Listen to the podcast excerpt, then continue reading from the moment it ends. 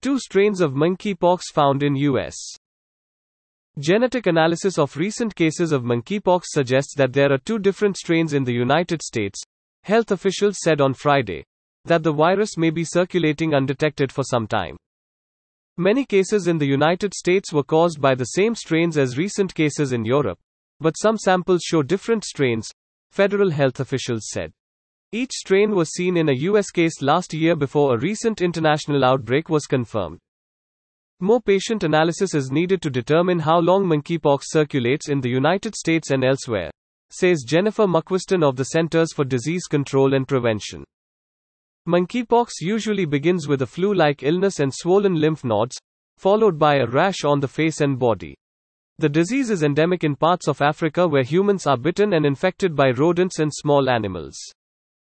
Cases have occurred in Europe and the United States over the past month.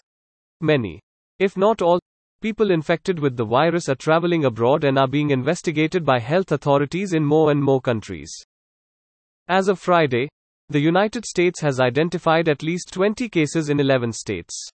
Hundreds more cases have been found in other countries, many of which appear to be associated with sexual activity in two recent raves in Europe.